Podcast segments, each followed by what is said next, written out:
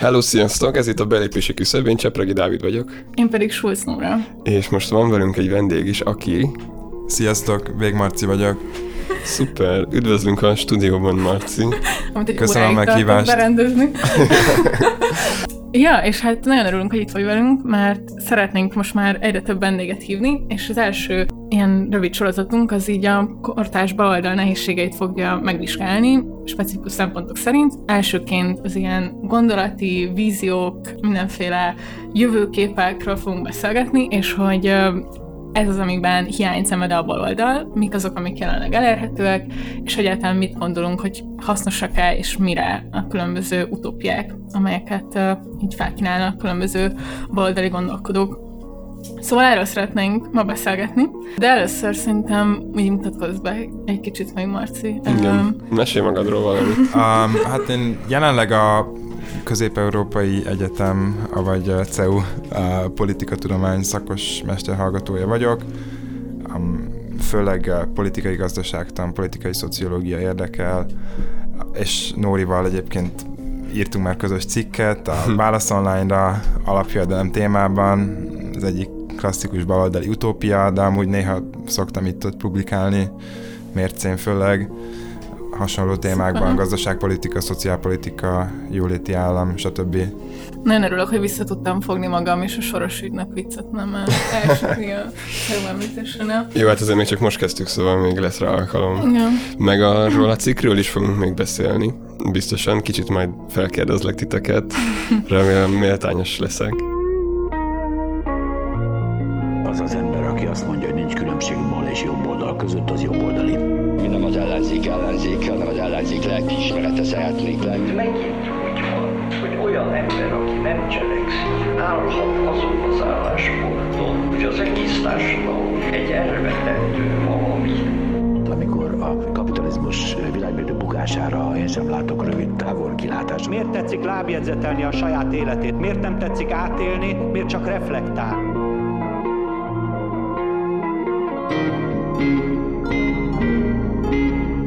És Marci, mikor kezdtek el érdekelni az utópiát?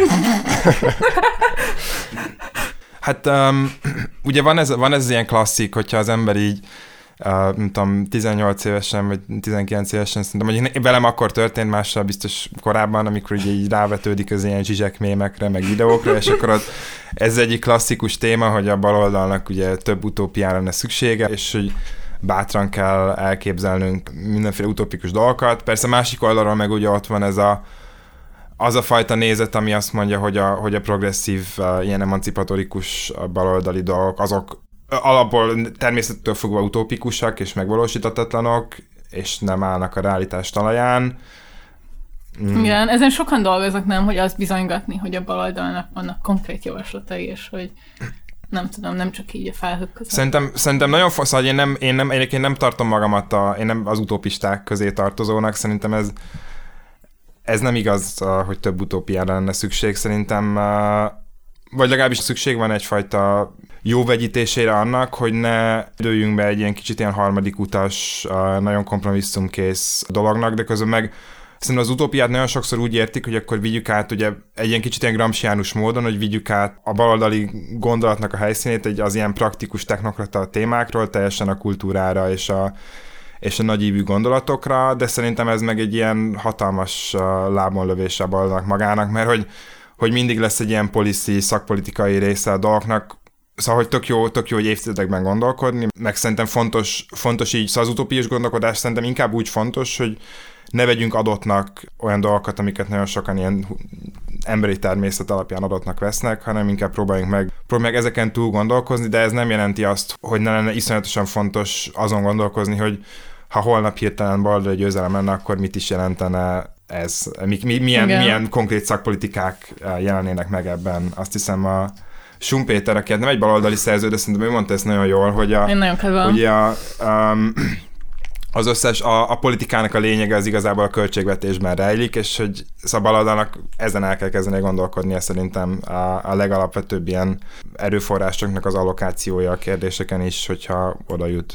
De hogy ez, ez is egyfajta utópia, úgy érzem, amit a Schumpeter mond, csak ez nem a szocialista utópia, hanem ez a rendszer saját utópiája.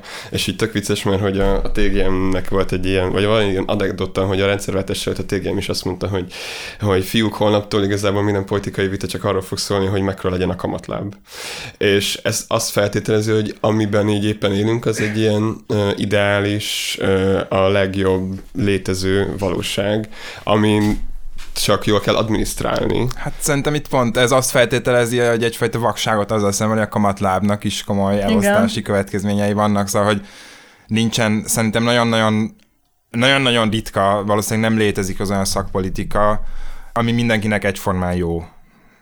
Meg egyformán fontos. Nem? Igen, igen. Már most, most az ilyen kulturális szak, most vannak az ilyen kulturális ilyen ilyen kötélhúzósdik, mint a, nem tudom, szóval melegházasság, abortusz, stb., ahol nyilván ez egy, szerintem ez máshogy működik, de most az ilyen, az ilyen uh, kikap mire pénzt jellegű kérdéseknél ott nyilván soha nem lesz olyan, hogy valami mindenkinek jó lesz. Ja, de hát, hogy erre ugye, vagy nem tudom, szerintem a, a leggyakrabban ilyen hangoztatott reakció azokra, akik ilyen policy bonkok, vagy azt nem tudom, hogy fordítják magyarul. Nem tudom, policy bonk, policy fókuszáltak. Hát szerintem az, amit magyarul, amikor a politológus, ez kicsit. Nem, most ez az ilyen voxos, Ezra Kleinos vonalra gondolok, akik így nagyon-nagyon vágnak egy dolgot, mit tudom, mondjuk egészségügyet, vagy szociális szférát, vagy monetáris politikát, és hogy egyébként így nincsen egy ilyen nagyívű világnézeti keretük. És akkor erre szerintem nagyon sokan mondják azt, hogy ez egy ilyen probléma, hogyha a baloldal fölül ennek a trendnek, hogy itt igazából szakértőknek kell mindenfélét, nem tudom, megmondani, hogy mi lenne a helyes, ahelyett, hogy lenne egy nagyívű víziónk arról, hogy rendszer szintű változást szeretnénk. És szerintem itt igazából, vagy ne, én ezt nem szeretem, ezt a szembeállítást, mert nyilván azt gondolom, hogy az, hogy vannak rendszer szintű céljaink, az nem feltétlenül kell hozzá egy ilyen utopisztikus alapállás, nem? Tehát, hogy aközött szerintem mégis kellenek lenni más opcióknak, hogy majd mindjárt átérhetünk, hogy teljesen automatizált luxus kommunizmust akarunk, vagy hogy igazából csak egy kis adóemelést. Szóval, hogy valahogy azt hiszem, hogy ezek között még így van, bár szerintem... Igen, ez egy spektrum is. Én azért azt tenném hozzá, hogy, hogy ez az ilyen egész szakértőség diskurzus önmagában szerintem itt inkább az a kérdés, hogy, mi, hogy, hogy a szakértőség inkább kizárja úgymond a, a közéletből ezeket a dolgokat, miközben egyébként csomó példa van arra, nem tudom, hogy ez ilyen, biztos te is vágod ezt, mondjuk a tizenkilencedik század végén az amerikai amerikai populista párt, ami magát így hívta, de ez valójában ez egy ilyen baloldali, vagy inkább ilyen kisgazda párt keveréke volt mondjuk, aminek az egyik ilyen legfontosabb témája az ilyen monetáris politikai kérdések voltak. Ezeket egy olyan diskurzív keretben tudták magyarázni, hogy, hogy egy olyan, olyan témában, ami ma, hogyha azt mondtuk, hogy monetáris politika, meg központi bankok, akkor az embereknek a kilencven százaléka abból semmit nem ért, és részben azért is, mert ez mert ez úgy van, úgy van eladva, hogy ez egy ilyen nagyon bonyolult téma, ami az expertekre tartozik, miközben valójában ezekről a témákról is lehet egyébként komoly politikai diskurzus folytat. Akár most csak a Covid-járvány alatt is azért hirtelen nagyon sok ember nagyon utánolvasott annak, hogy hogy működnek a tesztelések, meg milyen statisztikai bizonyítékok vannak a különböző járvány ellenes intézkedéseknek a hatékonyságára. Szóval szerintem nagyon sok mindenhez egy csomó ember hozzá tud szólni, és nem kell valójában annyira okosnak lenni hozzá, vagy annyira tanultnak, mint ahogy ezt sokan gondolják. Szóval nem gondolja, hogy, hogy nem gondolja, hogy a szakértelemmel van elsősorban a hiba, hanem azzal, hogy a szakértelmet kizárjuk az ilyen közéleti beszélgetésből egyszerűen, vagy a szakértelem által által lefoglalt témákat. Hmm. Ö, amellett is szerintem is egy áldilemma igazából a szakértőiség, vagy az ilyen policy fókuszáltság és az utópia közötti kötelező választás.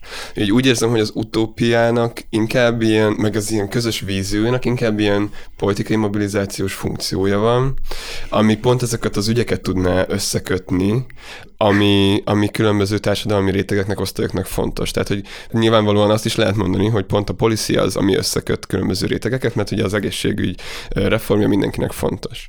De azért így látjuk azt, hogy ez, ezek az intézkedések mégiscsak differenciáltak a társadalmi rétegek között, és egy ilyen közös vízió, amiben beleillik az egészségügy, az alapjövedelem, vagy az ilyen materiális biztonság, oktatás, stb., az, ahol van még tér az utópiák megfogalmazására. És hogy nem tudom, erről mit gondolsz, hogy milyen, milyen mobilizációs funkciója van ezeknek a nagy vízióknak, vagy hogy lehet, hogy ez az, ami hiányzik a baloldalról. Egy ilyen, egy olyan jövőkép, ami, ami kevésbé arról szól, hogy hogy fogunk élni, és inkább arról, hogy ebbe az irányba cselekedjünk közösen. Biztos, hogy biztos, hogy van mobilizációs funkció. Nyilván a, a jobb oldalon is van a jobb oldalnak, a saját utópiáinak ilyen funkciója, ezt nem, ezt, ez teljesen egyértelmű. Szerintem itt inkább az a Szerintem itt az ilyen utópia, meg nem, most egy kicsit az ilyen rossz értelemben vett utópia, azt szerintem nagyon gyakran inkább azt jelenti, hogy egyfajta, egyfajta ilyen morális elvárást támasztunk az emberek felé, szóval nem, nem egy ilyen, nem egy ilyen, nem egy ilyen rend, nem intézményekben gondolkodunk, meg nem, nem mozgalmakban valóban, hanem inkább az, hogy hogyan, hogyan tudjuk az embereknek a gondolkodását megváltoztatni, úgyhogy hirtelen, hirtelen arról, amire eddig azt gondolták, hogy rossz, arra azt gondolták, hogy jó, és fordítva. Mm. Igen. És szerintem ez, ami kicsit elvezet az ilyen, az ilyen utópista versus realista, vagy tudományos, tudományos. baloldaliság, szocializmus kérdéshez. Igen, mert ugye van az Engelsnek ez a szövege, amit már ajánlottam egyszer-kétszer uh, helyeken, az a... Ja, tényleg a Partizánban ezt ajánlottam tavaly. Jó, az, a, a, amiért kicsit megkövetem magam, lehet, hogy egy lazább regénytérnősöd lett volna ajánlani ott. Meg visszanézem majd a kommenteket, hogy valaki elolvasta. Nem, hát az vicces lenne, hogyha valaki elolvassa, és így nem tudom, fél év múlva odaírja, hogy kösz, jó igen, volt. Igen, igen. Jóként vannak kérlek. Minden esetre, hogy így az Engelsnek az a szövege, úgy nagyjából arról szól, hogy ezeket a, a korai utópista szocialistákat kritizálja, pont azon az alapon, amit te is mondtál most, Marci, hogy... Ezek a szocialisták, mint a Fourier, Owen, meg Saint-Simon, igen, ők így úgy képzelték el, hogy, ez, hogy maga a politika, az csak egy ilyen morális ö, ö, példamutatás, hogy így létrehozzák ezeket a modelleket. Ne, de bocsújj közül, csak hogy ez nagyon vicces, hogy itt is mennyire dekonstruálódik a, a vízió versus szakértelem, mert hogy gyakorlatilag annyira egy ilyen pozitivista ter- keretbe kerülnek ezek az utópiák. De egyébként szerintem akkor mondjuk el, hogy ki volt ez a Fourier meg... Igen, igen, igen. Meg... Hát el, elmondod, vagy elmondjam? Vagy... Alapvetően mondott, beszéltek róla, ezek ugye főleg, főleg a, a tizenkilencedik század első felében, főleg Franciaországban aktív ilyen felvilágosult, sokat olvasott, de nagyon, mellette nagyon gazdag emberek, akik... vagy, akik, akik vagy gyárosok, stb., akik, akik azt gondolták, hogy akkor a nyana az akkor ilyen uh, kezdetleges állapotában levő és lényegesen kizsákmányoló kapitalizmusnak az ilyen hatalmas társadalmi költségeit, akkor úgy próbálják megoldani, hogy egy ilyen harmonikus közösséget teremtenek, ahol a dolgozóknak egy csomó minden juttatás van, és akkor a, ez ilyen, az egy ilyen egyfajta ilyen tőke-munka konfliktust, ezt így, azt ilyen békés módon elsimítják, az emberek ilyen nagyon erkölcsösen élnek. Hát egy ilyen magyar kortárs példát ugye a az ember tragédiájából lehetne hozni a falanszteres... Uh, Fú, ez egy, ez, egy, ez egy külön adást megér szerintem, hogy a magyar közéleti diskurzusban a Madács Imre az a baloldaliságnak hogyan lett egy ilyen, hogyan adott egy ilyen keretet a falanszterrel, amiben nagyon sokáig, vagy mai napig szerintem nagyon sokan ebben keretezik, hogy hogy a baloldaliság az falanszter lesz. Igen, igen. Fú, hát ezt, ezt nem tudtam. Igen, innen jön az, hogy... értik emberek. Persze, hát, az, hát a, szerintem amikor így a baloldalt a, a konzervatívok, liberálisok utópiával vádolják, akkor az a kép, ami a fejükben az mindig egyfajta ilyen univerzalizált, vagy univerzifikált falanszter kép. Van rengeteg ilyen könyv, van, hú, nem jut eszembe a...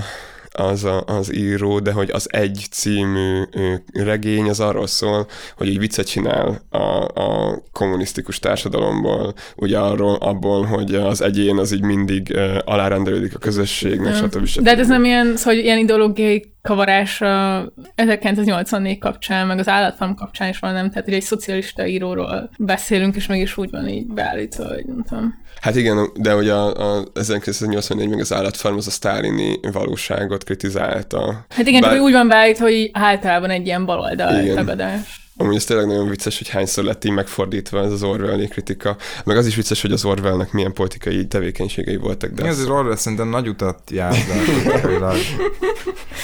De hát van, van az a... Ugye, ugye ő, szerintem neki az, ami traumatizálta, az az, hogy ő a spanyol polgárháború alatt ő Barcelonában látta, amikor a, a sztálinisták azok ilyen oroszországi módszerekkel lefejezték a a trockista, anarchista, stb. Különböző ilyen brigádokat, meg mozgalmakat a szovjet pénzből, és ez nyilvánvalóan az őt traumatizálta. Ja, hát teljesen jogosan igazából. Aztán el is bukott a polgárháborúban a baloldal. Igen. Igen, hát csak azért ironikus, hogy egy ilyen, hogy egy ilyen a baloldalon belüli kritika hogyan lesz, mint az ezerkilencszáznyolcvannégy meg az állatfan, hogyan lesz az ellenfélnek az egyik ilyen legnagyobb piedesztálra emelt kötete.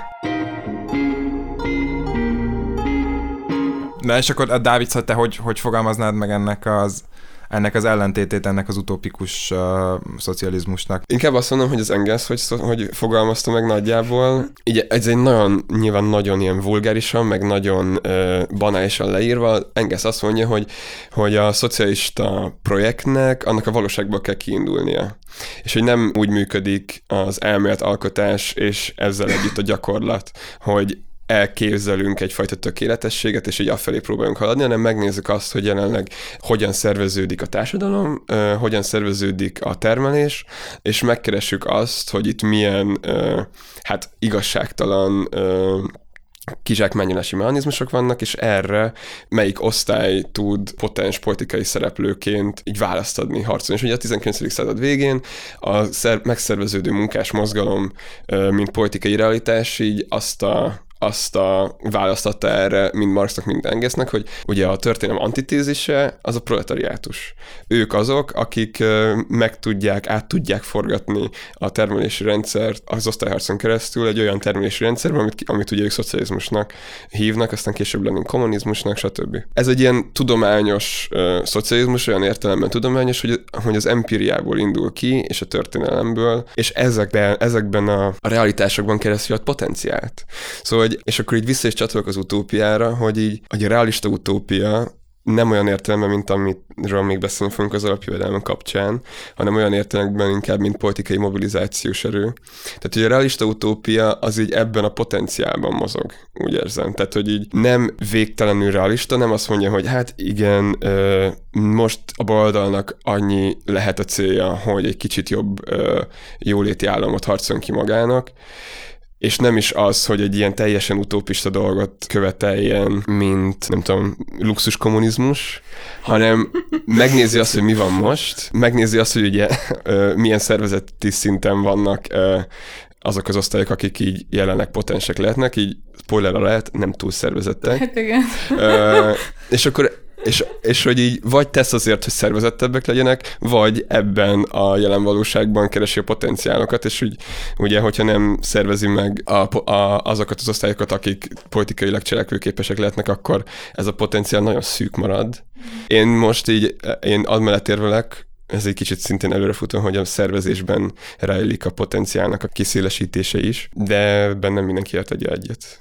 Hát szerintem egyébként én egyetértek veled, mert hogy úgy azért ennek is van egy ilyen nagyon, nagyon, hát nem mondom, hogy veszélyes, de inkább ilyen önsorsrontó leágazása, hogy ez a nagyon ortodox, ugye amikor a, mondjuk Olaszországban a, az, olasz, az olasz kommunistáknak egy jelentős rész, ugye az Amadeo Bordiga vezetésével azt mondta, hogy hát még nem tartunk ott, hogy itt most forradalmat csináljunk, és ezen meg így sikerült elbuktatni egy általánosabb valódi összefogást a fasizmus ellen, aminek meg a következményei nyilván láthatóak voltak, szóval ebben, ebben kicsit rejlik egy ilyen. Ennek szerintem ennek is van egy olyan veszély, hogy egy ilyen passzív történelem szemléletbe mm. a, alakul át, ahol semmilyen... Szóval, hogy az előbb, az előbb ugye azt mondta, hogy, az ember, hogy nem az emberek gondolkodását uh, kell megváltoztatni, hanem a meglévő viszonyokból kiindulni, de hogy valójában nyilván vannak lehetőség arra is, hogy ilyen diskurzív eszközökkel, uh, új szimbólumokkal, ötletekkel, stb. Az emberek... Val- valamilyen társadalmi koalíciót állítsunk egy ügy mellé, akkor is, hogyha kvázi az adott történelmi helyzet az látszak még nem a legalkalmasabb erre. Szóval ezt kicsit szerintem úgy kell elképzelni, mint egy ilyen egy ilyen kicsit ilyen rugalmas yeah, yeah. keretet, amin belül van lehetőség erre is, de, de nyilván közben egy, van, egy, van egy társadalmi történeti helyzet, amihez alkalmazkodni m- kell. Hát meg kicsit azt nézem, tehát, hogy amint, amint most így felvázolt a Dávid, amikor az utopisztikus, meg a tudományos marxizmus szembeállítás volt, hogy akkor a tudományos marxizmus az nagyon erősen egy ilyen, nem tudom, technológiai determinizmus is volt benne, nem? És hogy szerintem erről lenne még izgi beszélni, hogy erről mit gondoltok, hogy én azt hiszem, hogy nagyon sokszor a kortárs ilyen um, utopisztikusabb baloldaliság az, ami viszont az ilyen technológiai víziókhoz nyúl. Tehát, hogy van ez a az, az automatizációs diskurzus, erről szerintem tök érdekes lenne, hogy így ez így mégis így honnan jön, meg, meg valóban így utcasarkon van-e már a mindent robotizálunk típusú világ, meg, meg ezt, ezt majd szerintem így átfolyik szintén az efanás dolgokba is. Hm. Ki lehet azt mondani, hogy a marxi uh, korpusz az nem hibátlan, és hogy... tudom, nagyon edgy, meg néhány... a fekete autó holnapeggel. Szóval nyilván nem, szerintem van ez a... Ki írta, ez van egy nagyon jó szó, nagyon-nagyon jó eszély erről. Most nem itt eszembe, hogy kicsoda... Egy angol, egy angol fickó írta, szerintem Nóri lehet neked, te ismerni fogod amúgy valószínűleg. Ez az eszé az angol fickótól. Angol fickó a New York, New York Review of Books-ban. Uh, arról, és egy Marx, egy Marx, egy, egy Marx... Csak a London Review of Books-ot olvas. Igen, lehet a London Review-ban volt egyébként. Fú, ezt majd be kell rakni a podcast találni. Mire, mire gondolsz? Ami nagyon, nagyon jó, egy ilyen Marx, uh, Marx biográfiát uh, recenzál, és az a konklúzió kicsit, hogy hogy szerintem, hogy hogy is, hogyha nem lett volna a nagy októberi szocialista forradalom, akkor Marx ma egy lenne sok tizenkilencedik századi gondolkodó közül, és hogy nyilván szóval azt rója fel neki, hogy amit egyébként én is felrobok nyilván, hogy, hogy van egy ilyen nagyon erős, ilyen lineáris történelemszemlélet, nagyon nyugatorientált, a technológiai determinizmus, amikor ugye az ilyen, az ilyen klasszikus ilyen... Azért volt jó a kolonializmus, mert az elősegítette a kapitalizmus kialakulását a Indiában, és hogy emiatt... Azért nem tudom, hogy van-e ilyen normatív... Szóval van, ítélet, ez, ez mond, van, egy, van egy ilyen Marx szöveghely, amiben mondjuk ezt mondja, hogy... Mert a tőkében azért így nagyon... Vagy most nem... Jó, nyilván, most nyilván... Pont tegnap olvastam ilyeneket az így vizsgámra készülve, hogy így tényleg... Tehát, hogy így én, én alapvetően egy ilyen... Azt gondolom, hogy Marxnál nem a normatív szempontok dominálnak, vagy egy ilyen olvastom van, de hogy...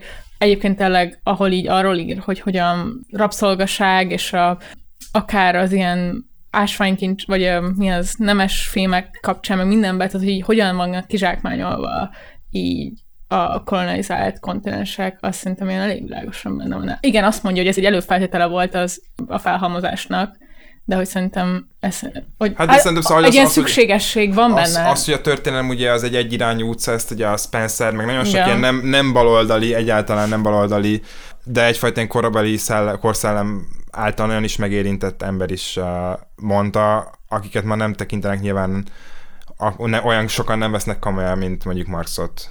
Mm. Hát szerintem Spencernek pont van egy ilyen felívelése most a, az hát alt-right miatt. De, de, de hogy nem, szerintem a tudom, akkor mondjuk ez az a tudományos presztízse mm. Marxnak. Az abból is fakad részben, hogy őt egy bizonyos mozgalom az magáinak vallotta.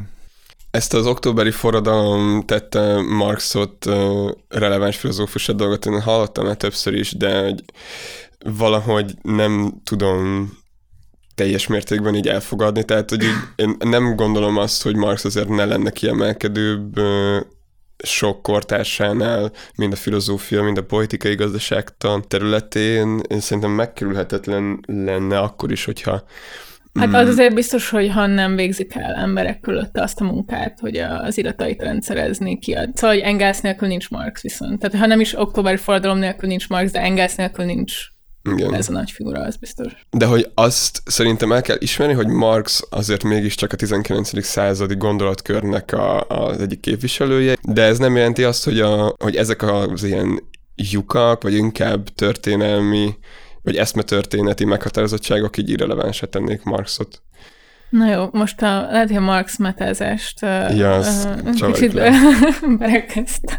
Mert az előbb így próbáltam, hogy mm, szóval mi van ezzel az automatizációval, de, de, igen, nem, de siker, hogy, nem sikerült. De hogy azért akartam, hogy azért mondtam ezt, hogy az automatizáció az így tökre az, mint hogyha hogy így, csak így fogják, és így végigviszik azt a tizenkilencedik századi fejvilágosodási gondolatkört, ami...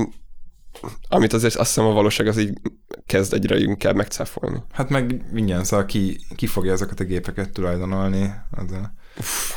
Ja, de akkor szerintem, nem tudom, le, ezt lehet, hogy csak, csak én olvastam a teljesen automatizált luxus kommunizmus. Abszolút, uh, én nem olvastam ilyen. Konkrétan a könyvet. Ne, nekem ez ilyen tökre ilyen dilemmákat okozott olyan szempontból. Mondd el, mi az a könyv? Igen, igen, ja, igen, igen, igen. igen. A, a, a, épp, épp, oda tar- épp oda tartottam.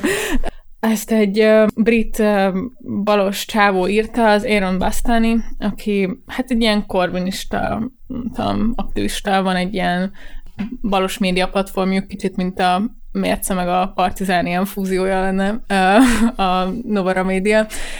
És ő írta ezt a könyvet, amíg szabad egy ilyen mém volt, szerintem ez a luxus kommunizmus nagyon sokáig, és ő pedig írt egy könyvet, amiben így gyakorlatilag azt mondja, hogy ezek a dolgok, hogy aszteroida bányászat, meg elképesztően olcsó napenergia, meg mit tudom én micsoda, ezek így történni fognak, és hogy ahelyett, hogy ilyen mélyzöld módon ennek ellentartunk, azt kell kitalálni, hogy hogyan szervezzük meg azt a politikai erőt, ami az élére áll ezeknek, és, és közösségi tulajdonba veszi, és szétosztja a nyereségeket belőle. És alapvetően itt tényleg a, a narratíva az ez, hogy a technológiák, az ilyesmi technológiák egyre olcsóbbak lesznek, főleg a napenergia, és hogy, hogy erre kell felkészülnünk, hogy nem egy ilyen kimerülése van a természet olcsósításának, hanem egy újabb szakasza igazából, és hogy emiatt egy ilyen újabb um, bőségidőszak fog elkövetkezni, ha jól csináljuk. Tehát, hogy benne van az is, hogy egy ilyen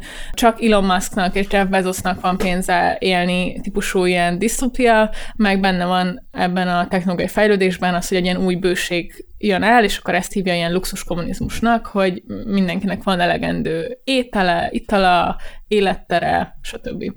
Akkor azért okozott nekem ez ilyen nagy dilemmákat, mert így, ha az, ha ez olyan ortodox marxista fejemmel olvasom, akkor így, hát így bizonyos szempontból ez egy ilyen marxista ték, nem? Tehát, hogy akkor tényleg ebből ez következik, hogy van technológiai fejlődés, csak találjuk ki, hogy azt hogyan állítjuk a megfelelő célok szolgálatába. Én, én nem vagyok nagy Marx expert, de egyébként nálam ez néha egy kicsit, ez egy ilyen, ez egy ilyen dilemma, hogy egyrészt ugye nyilván része a marxi dolognak, hogy, hogy szükség van a technológiai fejlődésre, meg van ez a technológiai determinizmus, hogy aztán a, ahogy a kapitalizmus felszámolja önmagát, abból, abból születhessen valami átmenet, de közben meg van ez a nagyon erősen elidegenedés, ilyen techno, technofób, technológia kritikus része is Marxnak, ami meg kicsit azt implikálja, hogyha, hogy, hogy, hogy az ilyen a technológiával történő termelés, a, az ilyen magas szinten megszervezett ilyen, uh, ilyen részfeladatokra lebontott termelés, az ugye az bármilyen, az, bár, az, az önmagában elidegenítő a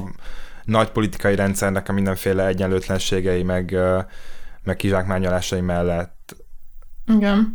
De szóval ebből a szempontból szóval, hogy ez egy, attól függ, hogy most melyik, melyik Marxot nézed, nyilván ez egy kicsit. Igen, de nem, meg, meg szerintem az, hogy egy ilyen korbinista csávó írta ezt a könyvet, és hogy így nagyon vicces nekem, vagy erről szokták, hogy mit gondoltok, hogy fölvázol egy ilyen nagy víziót, vagy nem tudom, hogy teljesen automatizált luxus kommunizmus, meg hogy örüljünk annak, hogy nem kell majd dolgozni, meg mindent a gépek csinálnak, meg munka utáni világ, és akkor így a végén igazából az ilyen politikai stratégia része a könyvnek, az inkább az, hogy igen, benn kell maradni a munkáspártban, és elérni, hogy a korbinista frakció, vagy a szocialista frakció vezesse, és választásokat nyerjen.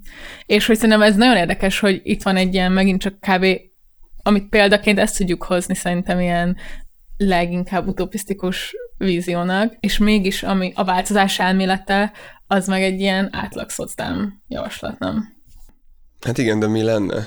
Mit gondolsz, hogy mi lenne az ehhez társított leginkább megfelelő politikai gyakorlat? Ja, nem csak azt próbáltam mondani ezzel, hogy szerintem az utopisztikusságból nem következik az, hogy hogy feltétlenül ilyen új válaszokat tud yeah. nyitni. Mert nagyon sokan azzal érvelnek az utópiák mellett, hogy így a képzelőerőnket így kinyitja, meg um, inspiráló, meg ilyesmi, és hogy szerintem ez ilyen, nem mindegy, kicsit ilyen vicces.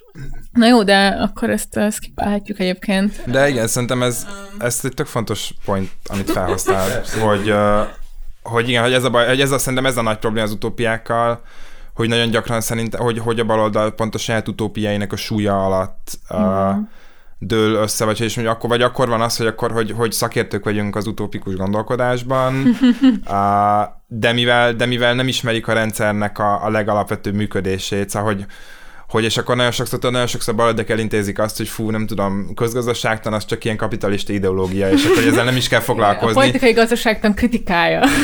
És politikai gazdaságtan nélkül.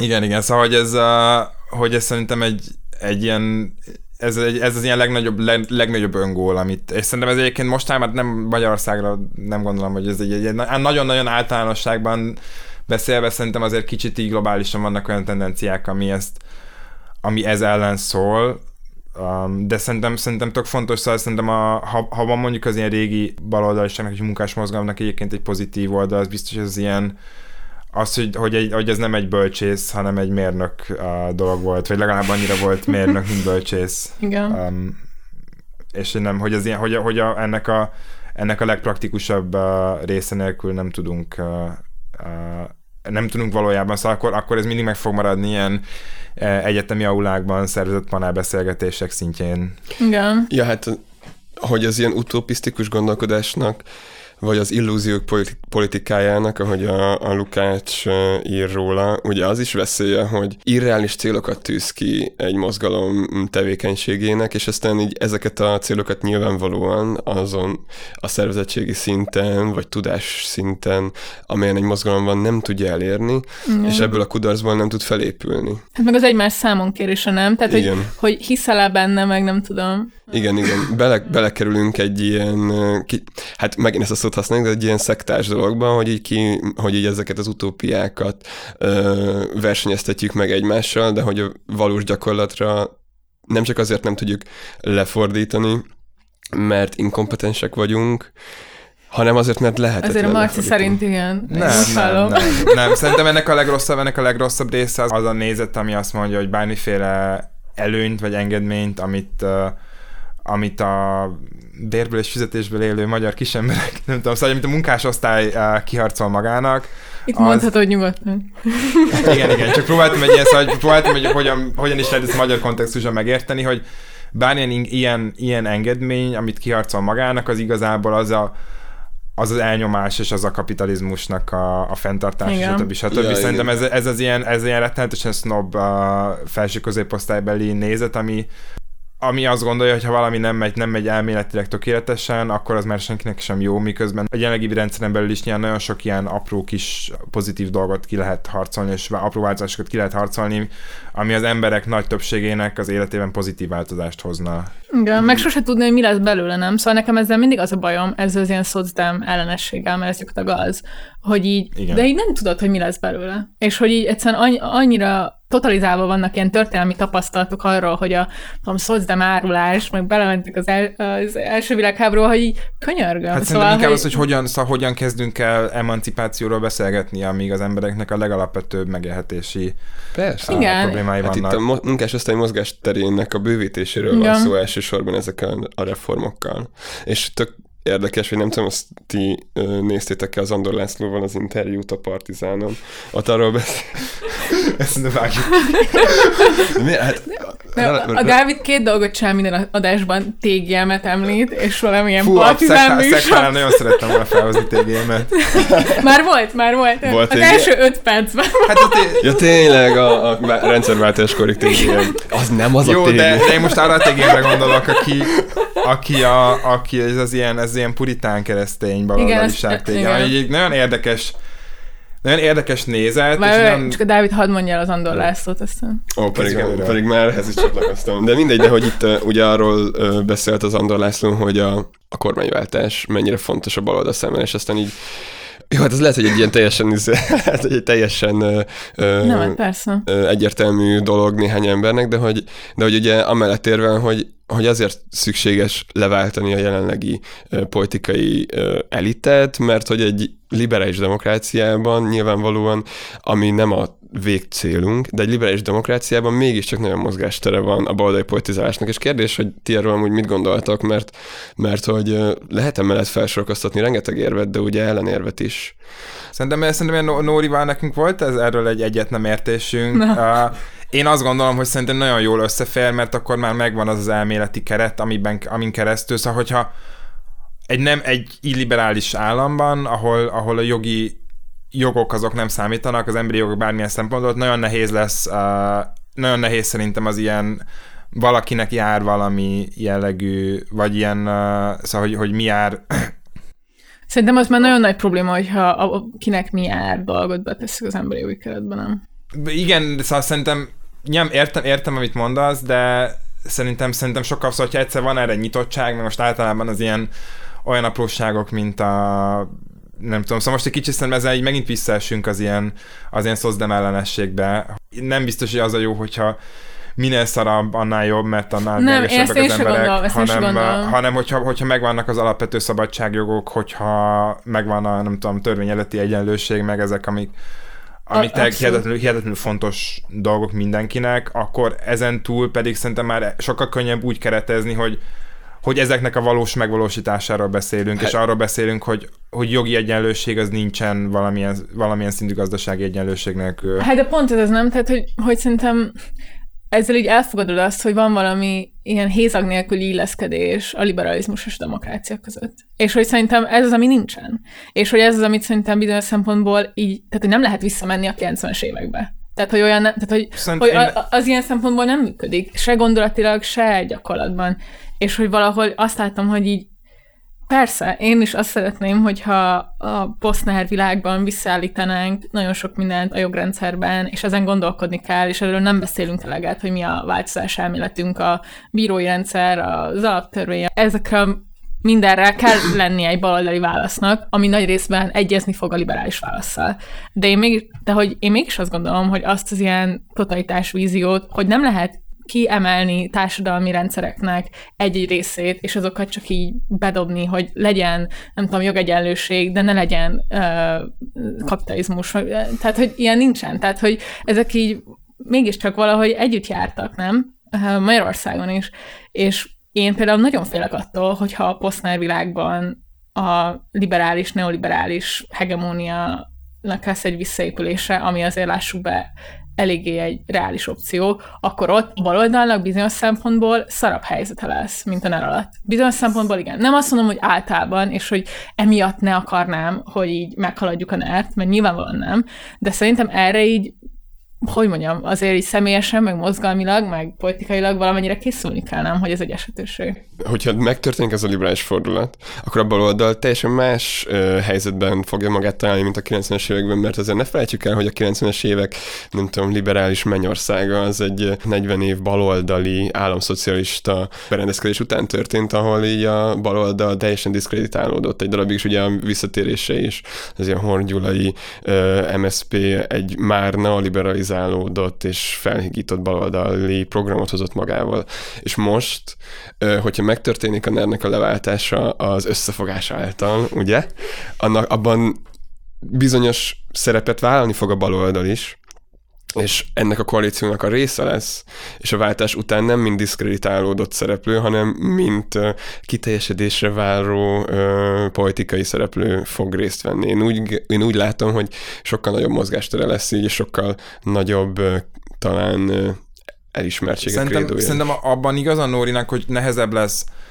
Szóval, hogyha egy, hogy, hogy van egy, hogyha egy olyan erő van hatalomban, amivel az ilyen kulturális alapkérdésekről egyetértünk, akkor nyilván attól sokkal nehezebb lesz ma, a baloldalnak magát identitásban megkülönböztetnie, és ez, ez okozhat problémákat, másrészt nem gondolom, hogy a kétezer-tíz előtti állapotok visszatérnének ilyen szempontból. Szerintem... Um, Majd, majd, a Gyurcsány pártja nem, nem, a legerősebb nem, nem, nem erre gondolok, nem, nem, egy, vissza fognak térni ilyen értelme. Szóval biztos vagyok benne, hogy igen, hogy az ember ez egy Csipke Rózsika aludt tizenkét évet, és kétezer-huszonkettőben Gyurcsány versus Orbán, vagy Dobrev Klára versus Orbán, szóval, hogy így nem, ilyen szempontból nem, nem fog valóban nagy változás bekövetkezni. Szerintem a, a baloldal és a mainstream liberalizmus viszonyában lesz egy változással, a baloldal már nem fogja, nem fogja azt érezni kényszeresen, hogy neki neki az ilyen, a, neki a fideszes nacionalizmussal szemben, akkor buszáj lesz mindig a, a liberálisok mellé állnia. Bízunk benne. Szóval nem ez az ilyen, ez az ilyen, ez az ilyen nagy értelmiségi um, ilyen összolidaritásban lesz, hanem, hanem, hanem jobban fogja látni, hogy mi különbözteti meg uh, őt a liberalizmustól. Mondtok valamit? Hát szerintem mondhat. Csak, hogy szerintem itt most nagyon jól illik az, hogy most mivel próbálja megkülönböztetni magát a baloldal. Ezt akartam mondani pont, hogy hogyha ráfordultunk, már említettük az automatizációt, említettük, vagy közelítettük kicsit a témát a realitásokhoz, ugye az alapjövedelem az igen. Ma Magyarországon, amit az intézményesült politikában szereplő baloldal a saját ilyen programjának tart, ami hát vélt vagy valós okok miatt megkülönbözteti őt ettől a liberális centrumtól. és ugye az alapjövedelem az, amire, amire úgy szoktak tekinteni, mint ami az említett automatizációnak az ilyen logikus, szükségszerű következménye. Mivel ugye embereknek nem lesz, sokkal kevesebb lehetősége lesz arra, hogy dolgozzanak, viszont valamilyen megélhetést kell nekik is teremteni, és a többi, és vagy hogyha ilyen közgazdás szempontból mondjuk nincsen kereslet a piacon, ezért teremteni kell keresletet, tehát hogy tudunk teremteni, úgy, hogy pénzt adunk az embereknek, erről az előző részben is mm, röviden beszéltünk. Na és ti erről írtatok egy cikket? Igen. Nincs kedvetek esetleg így röviden felvázolni azt, hogy ez a cikk milyen kontextusban született meg, és hogy ti mit állítotok benne? Ez a cikk abban a kontextusban született meg, hogy a magyar közéletben időről időre épp uh, úgy kétezer-húszban is fellángol az alapjövedelem vita. Nyilván ennek most vannak, van egy ilyen globális eredete tekintve, hogy a koronavírus járvány miatt olyan nagyon sokan ezt, mint ilyen kívánatos szociálpolitikai eszközt gondolják bevezetni. Egyébként én nem vagyok ellene, az alapjövedelemnek, mint ilyen válságkezelő eszköznek nem vagyok, nem vagyok ellenébe, ellenére. Én, én azt sem, meg azt írtuk is. Igen, ezt benne ezt bele is írtuk, szóval nem, nem arra gondolunk a Nórival, hogy nem kéne Egy, illetve nem vagyunk ellenére nyilván annak se, hogy egyfajta ilyen szociálpolitikai eszközként a legszegényebbek azok kapjanak valamilyen, valamilyen juttatást, akkor is, hogy adott esetben nem, ez nem kötődik munkához feltétlenül. Nyilván régen ilyen volt a családi pótlék is valamilyen módon, csak az uh, annak ugye az összege az éppen nem változott tíz éve, úgyhogy gyakorlatilag ilyen fagyi pénznek uh, elegendő.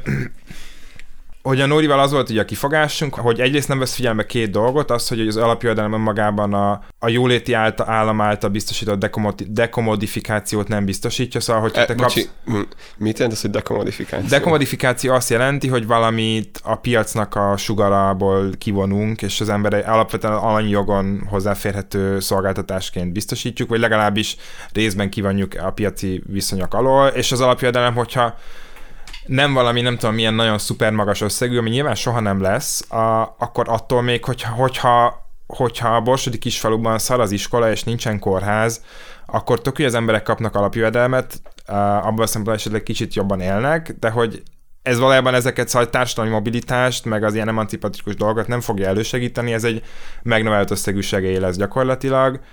Egy, kettő, ennek nyilván vannak egy nagyon csomó olyan politikai stratégiai konnotációja, hogy akkor ha mindenki kap alapjövedelmet, akkor is valójában egy bizonyos fizetési szint felett ez, egy, ez már egy nettó negatív dolog lesz, mert annyival magasabb lesz a jövedelemadót, szóval elég nehéz, elég nehéz, és szemben viszont, hogyha a kórházra költünk meg az iskolára, az mindenkinek jó, az a középosztálynak is jó. Nem kell emelni az adót, mert csak pénzt nyomtatunk, Marci. Ja, igen, ez a, ez a ez modern monetáris elméletnek az igen, igen. Aztán vannak, is... vannak, akik szerint csak simán az alapjövedelmet ezt nyomtathatja a jegybank, ez szerintem még a modern monetáris elmélet követői közül is sokan vitatkoznának, de zárójel bezárva. És szóval volt, volt ez, a, ez, a két, ez a két problémánk, a harmadik pedig az, hogy mégiscsak a, a, hogy a, a jóléti állam, meg az, hogy, a, hogy ma az emberek nem úgy élnek, mint a, nem tudom, az ezernyolcszáznegyvenes években a munkásság, hanem van neki, szóval van az átlagembernek hozzáférhető egy csomó állami szolgáltatás, legalábbis itt Európának ennek a kis csücskében. Az alapvetően azon múlik, hogy a, hogy a munkásságnak van egy ilyen strukturális ereje, a szakszervezetiség, meg egy csomó minden olyan e, nyelvnek van egy politikai oldala, de hogy, hogy szükség van, szükség van a dolgozókra, és emiatt a dolgozó kiharcolhat magának különböző juttatásokat, nagyon leegyszerűsítve, amit egyébként, hogyha nem lenne szükség, akkor nem harcolhatnak ki, és itt van ez egyébként, ez, ez nem egy eredeti gondolatunk, ez nem bele egy Aaron Bastani nevű nagyon kiváló amerikai történész is megírta, hogy az a probléma ezzel egész, jön az automatizáció, nem lesz munka, de majd akkor adunk alapjövedelmet diskurzussal, hogy ezt nem veszi figyelembe, hogy az automatizáció az pontosan a munkásokra való igényt szünteti meg, innentől kezdve, hogyha hogyha nincs egy szakszervezet, aki leáll tárgyalni, aki, nincs egy szociáldemokrata párt, ami képviseli a, azt, hogy az állam ezeket a szolgáltatásokat biztosítsa, akkor innentől kezdve nincsen olyan politikai nyomás, ami a tőkét, a tulajdonosi szektor arra készteti, hogy ilyen, hogy alapjövedelemre jutasson pénzt, maximum annyi, szóval tényleg egy ilyen nyomor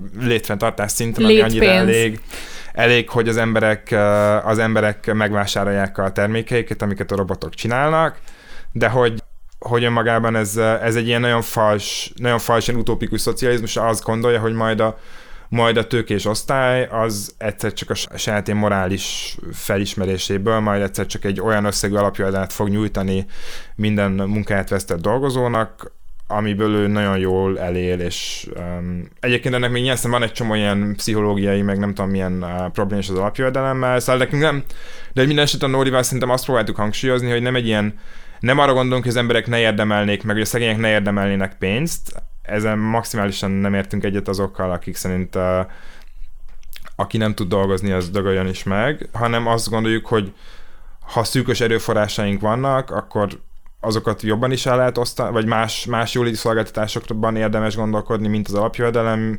illetve hogy ez az alapjövedelem mögötti érvelés, ez az automatizációra hivatkozó érvelés, ez alapvetően egy ilyen komoly logikai bukfencet tesz, ami miatt nem tartható fenn. Én szerintem ez nagyon fontos, hogy alapvetően nekem például, vagy azért szerettem volna, hogy írjunk egy ilyen cikket, mert zajlott ez a vita a válasz online pont hu-n, amiben hát kvázi ilyen konzervatív, meg balos vita volt, vagy így volt így eddig beállítva, és engem zavart az, hogy mi számít balos válasznak ebben, és ugye itt a Szabó Tíme, a Karácsony Gergely írtak együtt egy szöveget, és aztán pedig a Pogácsa Zoltán, mint közgazdász válaszolt még másokra, és ő például egy ilyen emberképek közti harcként írja ezt le, hogy aki az alapjövedelmet támogatja, az a gondoskodó, nőies, baloldali emberkép mellett áll, és hogy ezt kell, ezt kell erősítenünk, és akkor lesz jó, jó, jó a baloldal, hogyha ezt a Ezt, ezt az a gondoskodó... Baloldal mám issues. Jobb oldalad issues. Igen, freudiánus szöveg a Pogácsától kicsit. Hát meg ilyen teljes moralizálás. Igen, igen, igen. Szóval én ezért szerettem volna ezt megírni, hogy, hogy így látszódjon az, hogy nem csak ez a fajta balos gondolkodás van, amit ők képviselnek, és vagy szerintem majd nyilván belinkeljük, meg így tökre érdekel, hogy ki mit gondol róla, de szerintem am, ami miatt így egy hasznos, hogy megírtuk, az ez, hogy, hogy beszéljünk akkor ennek a, a mozgalmi beágyazottságáról, hogy van igazából, nincs. És, és úgy van eladva, mint hogyha ez lenne az ilyen ige, amit csak így hirdetnünk kéne minél többeknek, minél több alapjövedelem kiadvány, minél több alapjövedelem konferencia, minél több alapjövedelem cikk, és akkor egyszer csak majd ezt az igét igazából így magukévá teszik az emberek, és önmagukért fogják kiharcolni. És hogy szerintem ez az, amiről szól a cikkünk, hogy ez nem így működik, hogy sokkal inkább akkor arról kéne beszélni, hogy milyen lakhatási problémáik vannak, milyen szociális ellátásai problémáik vannak, így Magyarországon is a legtöbb dolgozónak, és próbáljunk meg velük együtt gondolkodni azon, hogy mi az, ami segíteni a helyzetükön. Mert az alapjövedelem egy fölülről lefelé tolt gondolat, akárhol is nézzük. Ja, ezt, ehhez akartam így hozzászólni, hogy említetted azt, hogy globálisan most az alapjövedelemnek a, az, a pozíció, ez így teljesen megváltozott a Covid miatt, mert ugye ilyen hirtelen nagyon drasztikusan ö, csökkent a kereslet. És hogy ilyen értelemben akkor nem pont ez arra bizonyíték, hogy így az a fajta politikai ö, nyomás, amit, a, amit mi a munkásosztálytól várunk, az igazából a tőke részéről éri most a politikai elitet, mivel keresletet kell teremteni a piacon az alapjövedelemen keresztül, és azért lehet az, ja. hogy globálisan most már ugye az ENSZ is ö, együttműködik egy csomó országgal, hogy bevezesse ö, Dél-Kelet-Ázsiában, Afrikában, ö, folyamatos, ugye Spanyolországban már bevezették valamilyen formájában, ö, Skóciában is terve, stb. stb. Szóval, hogy ugye igen, mégis... Szóval erre... ja, csak annyi, hogy mégis megjelenik, ö, mint reális ö, politikai döntés úgy, hogy nincsen mögötte munkásosztálybeli szervezet, akkor valószínűleg másfajta érdekek állnak itt mögötte. Ez itt, ez itt Csepregi Dávid hát politikai detektív műsor. Tök, tök, fontos, tök fontos látni, hogy itt ugye bizonyos, hogy a, főleg ugye ez a big tech jellegű, jellegű csoportok ugye nagyon-nagyon szeretik az alapjövedelmet, mert ez Ez valójában számukra ez egy ilyen leegyszerűsített adórendszer, nincs jóléti állam, stb., de cserébe egy ilyen, és ráadásul egyfajta legitimációt ad az ő, az ő automatizációs kísérleteiknek, meg robotizációs kísérleteiknek, és akkor ezt, ezért nyomják nagyon ezt az alapjövedelmet. Nyilván szerintem, amiket említesz, ez lesz, hogy ez a spanyol alapjövedelem, ez a lakosságnak körülbelül az ilyen alsó öt százalékát érinti, igen. vagy annál is kevesebbet, és nem egy ilyen pár száz eurós uh, dologra kell gondolni. Mindjárt, egyébként nem gondolom, ez egy rossz dolog lenne, sőt, szerintem ez egy tök jó dolog, és egy nagyon-nagyon fontos, nagyon-nagyon fontos uh, cél. De azért nem egy utopisztikus szintű, hogy, rendszer de, ez nem, szintű ez, nem, ez, a, ez nem a rendszer szintű utópikus változás, amit az emberek az alapjövedelemhez fűznek. Szóval nekünk inkább szerintem ez volt a bajunk ezzel, hogy tök jó, legyen, legyenek ilyen szegényeket célzó igen, de nem kell úgy nem... eladni, mint hogyha ez lenne a baloldal egyetlen mondása. Igen, és erre, erre az egy lapra föltenni mindent. De szerintem sokáig azért úgy lehet ezt számon tartani az alapjövedelmet, mint egy ilyen baloldali követelés. Még akkor is, hogyha a mozgalmi háttér nem volt meg mögöttem. Most ebben még... már ne kelljen belemenni. Ne, hogy... nem, nem, csak azt akarom mondani, hogy azzal, hogy így... micsoda. Hát akkor olyan Milton Friedman meg, hogy ja, nem, nem, nem, mennyire nem, nem. Az negatív jövedelemadós dolgok meg. De az, egy, az, egy, az nem egy rossz ötlet szinten, szerintem ez, ez kicsit ez a... Ez hát csak, hogy ne, ne gondoljuk már azt, hogy balos eredetei vannak, nem? Tehát, hogy nem az eredetét mondom, hanem hogy így a hogy baloldali gondolkodók, baloldali mozgalmaknak a programpontja között volt az a hetvenes évektől kezdve, hogy legyen egyfajta alapjövedelem. Viszont látszik az, hogy ez már a teljesen, ugye, kedvenc kifejezésünk, kooptálódott a liberalizmusba, de olyan szinten, hogy már politikai programként is megjelenik, és akkor így na, én ezt lehet, nem gondolom. Hogy... Én ezt nem gondolom, hogy ez kooptálva lett. Én azt gondolom, hogy alapvetően is vannak benne problémák, hogy ami pénztranszferekkel uh-huh. próbál megoldani a kapitalizmus tényleg ellentmondásait feloldani pénztranszferekkel. Hát ilyen nincsen. É, tehát, hogy ez nem, ezt nem, nem kell kooptálni, hát ez nem, mert ez... Szóval, ez nem, ez nem ez, hogy az alapjövedelem az maximálisan, azért szeretik nagyon sokan, mert ez maximálisan piackonformen értelme, hogy nincs egy... Szóval, hogy, az állam, hogy a jóléti állam az hagyományosan ugye úgy néz ki, hogy az állam az, az valamilyen módon belép a piacra, vagy teljesen kiszorítja azt a saját szolgáltatásaival, nem tudom, szociális bérlakásokat épít, ami aztán leviszi esetleg a lakásárakat mindenhol máshol, és ennek, ehhez alkalmazkodnia kell a piacnak, vagy uh, szigorú szabályozásokat vezet be, nem tudom, környezetvédelemmel, stb. Kapcsolatban, ami szintén egy drága dolog, és a profitrátát az csökkenti. Ezzel szemben az alapjövedelem az, az valamennyi adót kell érte fizetni, de hogy önmagában az nem, szóval ez feltételez egy olyan, egy olyan helyzetet, ahol, a, ahol mondjuk jóléti állam helyett a dolgozók azok kapnak egy, egy viszonylag magas összeget, amit aztán, aztán tetszésük szerint fordítanak az általuk legjobbnak ítélt szolgáltatásra. Mindez a piacnak a működését egyáltalán nem befolyásolja. Igen. És nem, nem gondolom, persze nyilván vannak olyan dolgok, nem gondolom, hogy a hogy, hogy, hogy most ezekről a nagy, nagy állami, állami, állami ilyen jóléti intézményekről beszélünk, ott ezt nyilván ezt nem lehet ezeket ezzel helyettesíteni. Az persze meg tök jó, hogyha, hogyha azok, akik a legmélyebb nyomorban élnek, azoknak meg van pénzük alapvető termékeket megvásárolni. Szóval nyilván nem gondolom, hogy, hogy most olyan módon kéne beavatkozni a piac működésébe, hogy hatósági ára legyen a kenyérnek. Szóval arra ez egy jó megoldás, de azon túl viszont a lakhatásra, oktatásra, stb. Már nem. És ami tök érdekes, hogyha ugye szakszervezeti vezetőket kérdezünk az alapjövedelemről, akkor ők így értetlenkednek. Tehát, hogy így hogyan állnának ki az alapjövedelem mellett úgy, hogy gyári munkásokat képviselnek, akik negyven órában dolgoznak, és úgy kapnak olyan összeget bérként, amit most ö, alapjövedelemként akarnának juttatni ö, olyan embereknek, akik nem dolgoznak. Tehát, hogy így ezzel átismertünk arra, hogy a munka, ez az ilyen munka utáni társadalom, a munka utáni termelés, ez így valójában mit is jelent ma a munkások számára. Mivel, hogy a munkának a mai napig ugye óriási egyrészt presztízse van, másrészt társadalmi integráló ereje. Így, tehát, szerintem... És így, így most a, a nem tudom, közmunkát lehet ugye leginkább példaként. Mindegy, az, az hogy ebben most lehet, hogy nem érdemes belemenni. De hogy a De, de nem, ezt szerintem jó, hogy mondod. Szerintem nagyon jó téma, igen. igen. Mert a Pogi is ezt mondja, hogy az emberek utálják a munkáikat, és akkor citál egy random valami izét, David Graebert. Meg a bullshit jobsot, igen. Jó, persze, de hogy ez mennyire középosztályban probléma van. Hogy... Szóval van, egy, szóval van, van, egy csomó, van egy csomó szar munka, amit nyilván jó lenne, hogyha ki lehetne váltani robotokkal, és senkinek se kellene azokat a munkákat elvégezni, de hogy egyetértek az, hogy a... té gé em, egy robot. Van ez. té gé em. De hogy...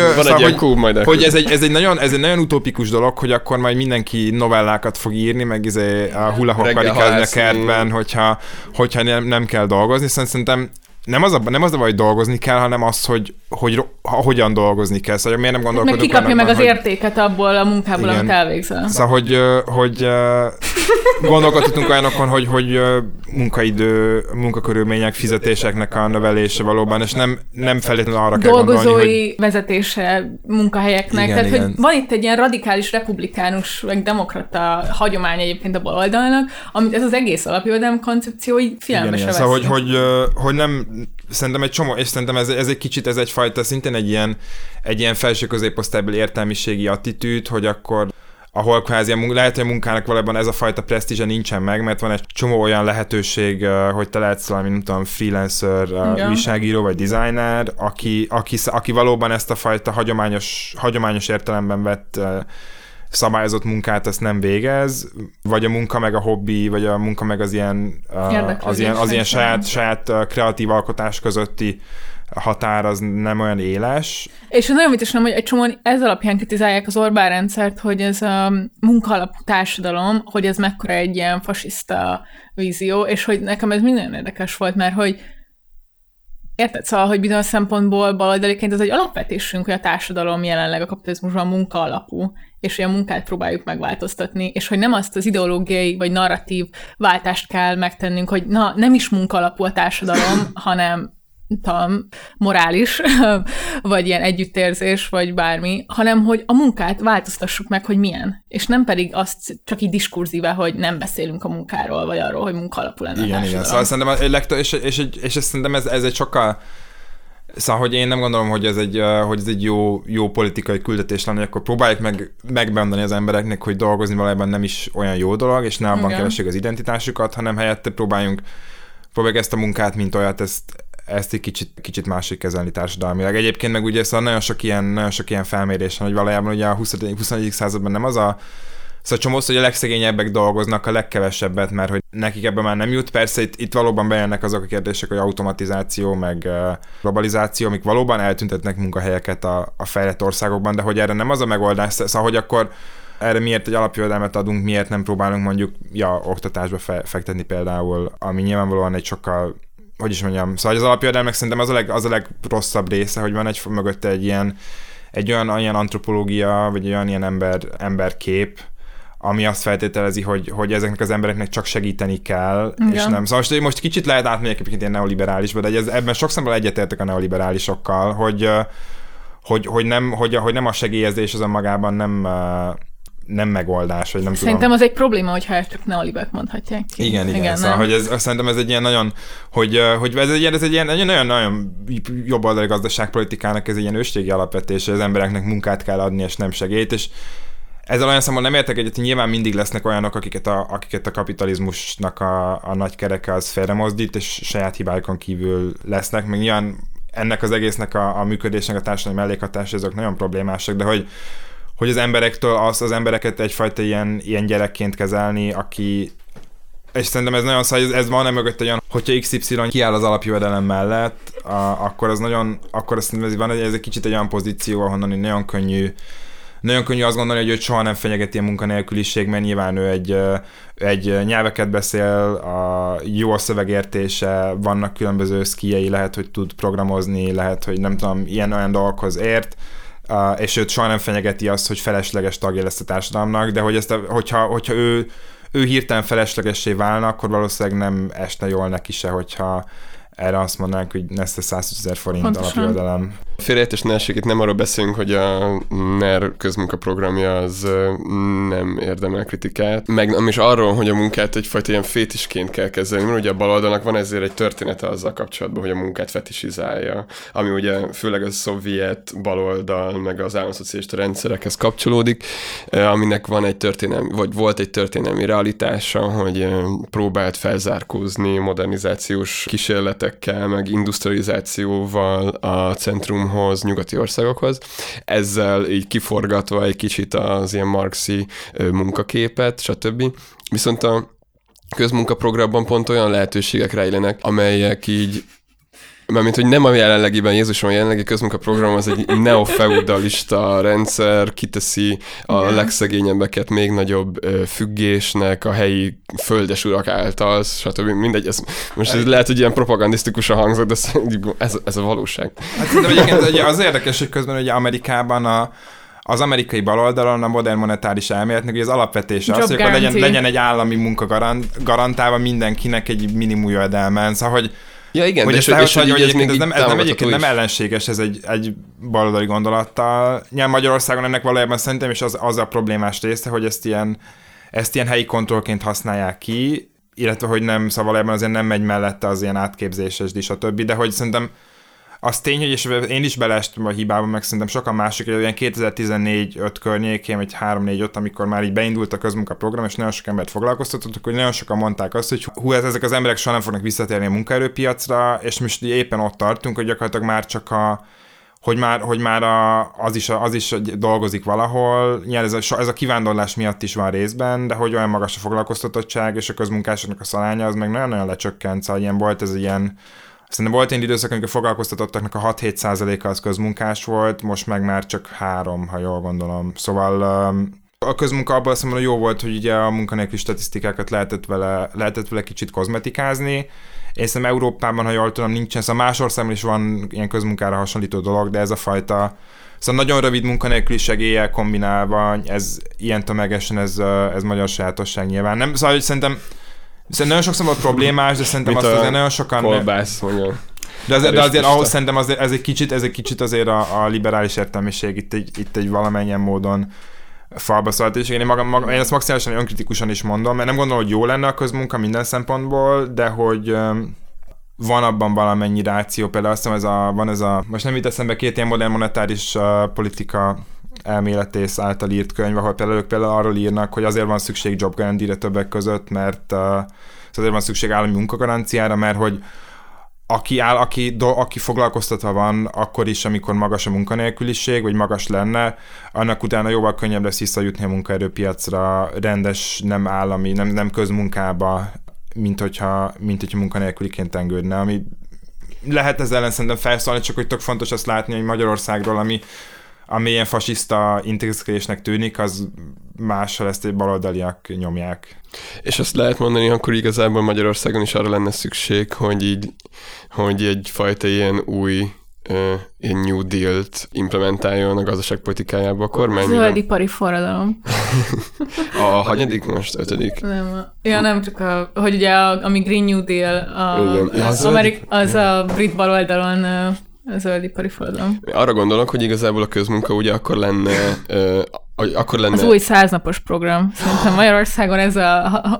Száz lépés Magyarország, száz egy lépés. A magyarosított verziója ezeknek. Hát um, nem, nem. Egyébként ezt tényleg kéne. Szerintem de szóval hogy... nyilván, nyilván ez valahogyan, valahogyan szerintem is erre szükség lenne. Közben valahol azt gondolom, hogy azért látszik, hogy minden, minden közép-kelet-európai ország egy kicsit kényszerpályán van, és valójában akármennyire is más Magyarország, Magyarország mint Csehország, vagy Szlovénia, azért valójában Ausztriából néző, nagyon is hasonlítanak egymásra, és, uh, és ez most nem ilyen, szóval nem ezt, ilyen, nem ilyen, ez kicsit ilyen önkolonizáló, mondom, mondom. Marci Bécsben él egyébként. Nem, most ez arra, arra, arra, arra, arra célzok, például ott van például kétezer-harmincötre a szlovén példa, ami Szlovénia volt ugye, ugye Közép-Európa Svédországa, erős szakszervezetekkel, magas életszínvonallal, um, ugye posztkommunista államok közé. Közép-Európa Svédországa. Jó, ez most egy, ez egy... Ahogy azt is szokták mondani, hogy Kelet-Európa Ausztriája. Hát szerintem, szóval, és ez egy jól működő, jól működő modell volt, és ugye ott is jött a Janzával ez az ilyen, ilyen helyi orbánizmus, ez a, ez a szlovén kénzianizmus, nem tudom, hogy lehet nevezni, ez sem működik már. Azt kell mondani, hogy Orbán kénzianizmus. A Júlia Alpok kénzianizmusa. Szóval ez már nem, ez, ez, ez ugye úgy tudom, hogy ez is, ezt is sokan kritizálták, szóval valójában ezek is, szóval Közép-Európában úgy tűnik, hogy nagyon nehéz egy ilyen, egy ilyen rendszert, egy ilyen rendszert működésben tartani. Szóval szerintem ez, de egyébként, egyébként szerintem is nyilván tök jó lenne, hogy főleg, hogy Magyarországon ugye a munkatörvénykönyve az, azzal, ami egészen katasztrofális. Szóval dolgozói jogoknak a reformja, azt szerintem a, akármilyen ellenzéki pártnak a, a programjában a top öt helyen kellene, hogy szerepeljen. Hát most nem úgy tűnik, hogy igen, bekerült igen. volna. Mik is lesznek az, megvegyük a határokat.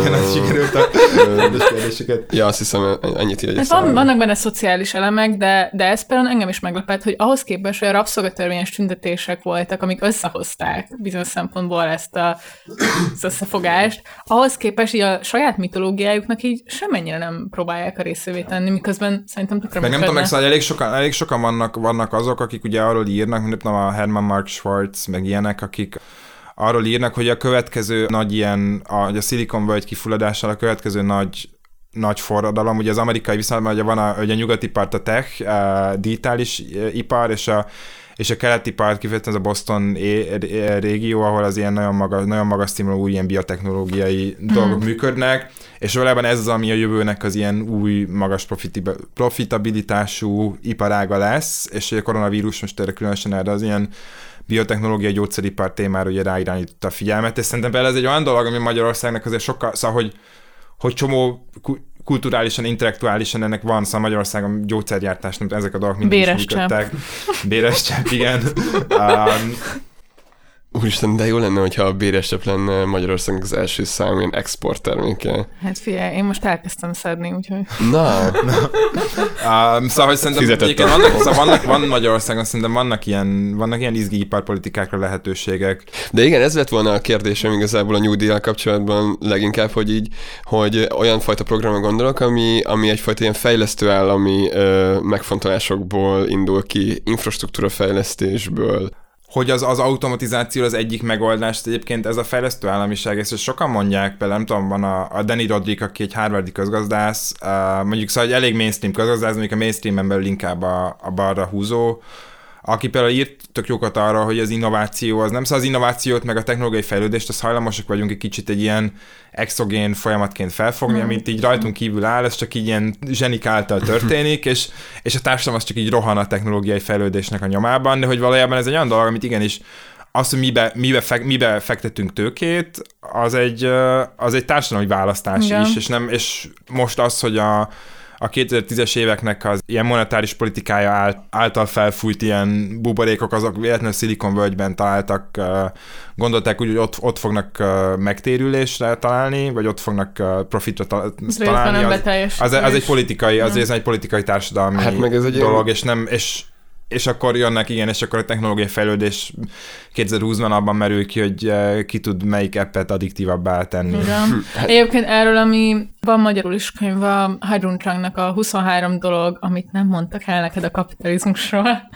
De Hajdun Csang nagyon jó. Hajdun Csang nagyon jó, de hogy ez, kb. Ez a Danny Roddickos hangulat, ezt a há vé gé könyvek megjelentek a magyarul. De ne azt a magyarul nem jelent meg az Kicking Away the Ladder. Azt szerintem sajnos nem. Igen, azért igaz. Próbáltam olyat ajánlani, ami van magyarul, az... és abban is erről beszél igazából tényleg, hogy ez ilyen, hogyha azt gondolod, hogy a politika nem számít, akkor olvasd el ezt a fejezetet, ami arról szól, hogy a fejlesztő állam és a igen. mindenféle ilyen lokális folyamatok mennyire fontosak. Meg egyébként nagyon vicces, hogy igen, hogy a protekcionizmus nélkül nincsen ilyen strukturális váltás, ilyen nemzetközi gazdaságon belül, mert szóval ezek ilyen nagyon izgalmas dolgok, és bizonyos szempontból megint csak szomorú, hogy a, hogy a NER és az Orbánék mennyire így tudom, hát monopolizálják ezekről való beszéd. Igen, mert... igen, szerintem szóval monopolizálják, aztán meg nem, szerintem az történik, amint egy uh, Hajon Chong gondolna, hogy uh, kell, hogy történjen. Sajnos. De egyébként ez egy érdekes, ez egy érdekes eleme a NER-nek, és szerintem nincsen, nincsen rendesen, rendesen feldolgozva, vagy nem igazán, szóval nem igazán figyel rá a, a NER-en kívüli nyilvánosság, pedig talán a legérdekesebb szellemi terméke a, nem tudom, a György László, meg mások által írt ilyen fejlesztő államos hmm. dolgok, és ez nem, szóval ez nem ez itt teljesen átsiklik a nyilvánosság fölött. Nyilván azért, mert politikai gazdaságtan amúgy sincs magyar médiának a... Hát igen, a ezt, ezt, ezt a kifejezést kb. Nem lehet használni, nem? Mert hogy ez is ilyen... Hát ez, ez tényleg ez, ez, ez, ez a marxista örökséget akarja. A nagymamám például érettségizett politikai gazdaságtanból. Igen, hát az is az ilyen mítosz, hogy volt politikai gazdaságtan, most van mikro- és makroekonomia. Ugye ezt mondják az egyetemen. Az, hogy a technológia exogén és a társadalomtól független, az maga a techipar is ugye gyártja magáról ezt a mítoszt. Ugyanakkor viszont, hogyha megfigyeljük második világháborútól kifejezetten ezeket a technológiai fejlődések mögötti ö, kutatást, azt jó részt állami finanszírozásban, ö, ö, vagy azt jó részt állam, államilag finanszírozták. Sokszor nyilván ilyen a két... Ö, nagyhatalom szembeállása alatt a hidegháború során ennek ilyen katonai céljai voltak, és mit tudom, az internet is ugye először egy katonai hálózat volt be, és stb. Stb. Lehet erre jó ilyen izé, pop tudományos térdákat hozni. Nekem volt, volt, egy, volt egy, egy tanárommal egy ilyen vitára, hogy én mondtam, hogy hú, a Silicon Valley, tehát igazából aztán manapság nincsen igazi innováció, és erre mondta ő, hogy szerintem most tényleg nincsen, de hogy ez a második hullám, és hogy volt egy első hullám a kilencvenes években, ami meg ugye gyakorlatilag ami, amiben most élünk, az a technológia ilyen életvilág, azt, azonnal származik, amíg az egy hidegháborús fejlesztő állami tevékenységből. Most persze az egy ilyen, az mindig egy ilyen izgi kérdés, hogy az ilyen kényszianizmusnak felest államiság így nehezen tudja magát háborús helyzet nélkül elképzelni, de ez egy következő adásnak lesz a témája. Igen. Lehet, hogy mégiscsak egy új háború kell a baloldalnak? Na jó, igen. Amúgy war communism, klímaváltozás megoldása. De azért meg, a, hogy hiek, a Jameson megírta ugye azt a, azt a könyvét néven a, a kötelező sorkatonaság mellett érvelt például a baloldalnak. Végülis... Na jó, azt szerintem durvább, mint az, hogy mi a, amiket a, mi a munkáról mondtunk most. Amúgy igen, igen, de arra soka, is mondják, soka, hogy... A... Soka... Nagyon jó érveket mondta. De a Žižek is azt mondja, hogy ugye a Jugoszláviában a, a kötelező sorkatonaság volt a legfontosabb intézmény, mivel így integrálta ez, a szerbeket, ez, a koszovóiakat. Ez a, a, a nemzet, nemzetépítésnek volt igen. Az alapvető. Hát nem tudom, még ez, nekem így az jutott eszembe a legelejéről, hogy, hogy én... én fiatalon nagyon nem Žižek videókon szocializálódtam tizennyolc évesen, hanem pont, hogy ilyen disztópiákon, olyan filmeken, mint az Út, a Blade Runner... Most lebuzsoláztál. Ja, a, a vidékiek azok az ilyen szarfilmeket nézik, és nem abból kapnak. Ez, ez én nem az interneten nézek Žižeket, hanem ez, élőben. Ez ilyen tini, tini disztópia. Fú, mert szlovén vagyok? Vagy mert... Nem volt Cambridge-ban. Na jó. De hogy, de hogy nem csak az, az érdekes számomra, hogy így hogy így uh, ugye magának a rendszernek is megvannak a saját utópiái, viszont hogyha az utóbbi néhány év uh, popkultúráját nézzük, akkor ezeket az utópiákat felváltották inkább a disztópiák. Felváltották a, felváltotta az, hogyha így maximumra pörgetjük a jelenlegi rendszernek az aspektusait, akkor uh, mi lesz belőle? És ugye uh, említettem az Ú című filmet, ami egy ilyen poszt... Uh, ka, hogy hívják? Posztapokaliptikus valóságban játszódik, a Blade Runner, ami... gyakorlatilag a jelenlegi rendszer ötven év múlva, hogyha elkezdünk klónozni, és hogyha bejön ez a biotechnológiai forradalom. Van, a, van ez a film, amiben a, a Ben Affleck játszik, ahol, a, ahol az elitek ugye így el is mennek a földről, és... Ja, az Elizium? Igen, az Elizium, ja. Van a Wall-E. Van, az, van azért, hogy ezt, ezt nem is tudom, szóval van ugye ez, amit úgy hívnak, a James Cameron kezdte kicsit, ez, ilyen, ez az ilyen Hollywood marxizm, a hollywoodi marxizmus, ugye a Titanicon akkor ott, ott munkásosztálybeli és előkelő lány, ugye az Aliennél is, az Alien-ség Cameron film, és az Alienben a, ugye szinte egy ilyen kizsákmányolt ilyen munkás legénység van gyakorlatilag azon a hajón, akiket, akiket feláldoz, ott, ott ugye már az, az egyik első olyan film, ahol a gonosz cég az, ami az, aminek ez a tulajdonában van, szóval nem egy, nem egy ellenséges faj vagy állam, hanem egy cég van, ami a földre akarja hozni az Alient, és akkor ők tudják, hogy ez az ott őket el fogja pusztítani, mert a hajó legénységét mégis megteszik. Úgy az Avatar, az is a, a Cameron film, ahol, a, ahol egy ilyen hippie utópia, kicsit ilyen antikolonista felhangokkal. Szóval ez a Hollywoodban ez egy tökre tök létező dolog egyébként. Szóval akkor úgy felpuhítottan. Úgy tűnik, hogy igazából az utópiák nem, hogy a bal oldalon hiányoznak, de hogy a rendszer sem tudja már kitermelni a saját utópiáit, és itt be lehetne belehozni azt, hogy ugye, hogy egy olyan e, ilyen történelmi helyzetben élünk, ahol elvileg így elértük a történelem végére. Nem fogom kimondani a nevét annak a filozófusnak, aki ezt mondta, mert elegem van belőle. De hogy még erre eset... gondoltam, vagy Kozsebbre. Vagy té gé em. Nem, nem, nem. Szóval, hogy, szóval, hogy így egy olyan állapotban vagyunk, ahol így a jelen jelenlegi rendszernek nincsenek alternatívái, és hogy ezt maga a rendszer úgy ö, egy ilyen keserű elfogadásban van saját magával, és hogy nem tud kritikát termelni, csak azt tudja elképzelni, hogy, hogy ha ezt így folytatjuk, akkor, az, akkor vége lesz a világnak. Mm. Ja, hát ez egy olyan téma, amit nem lehet ugye megbeszélni egy óra alatt, úgyhogy ö, erről könyveket lehetne írni. Írtak is, keressétek meg kapitalista realizmust. Sziasztok! Na jó, szerintem ez nagyon jó végszó volt. Köszönöm. Köszi.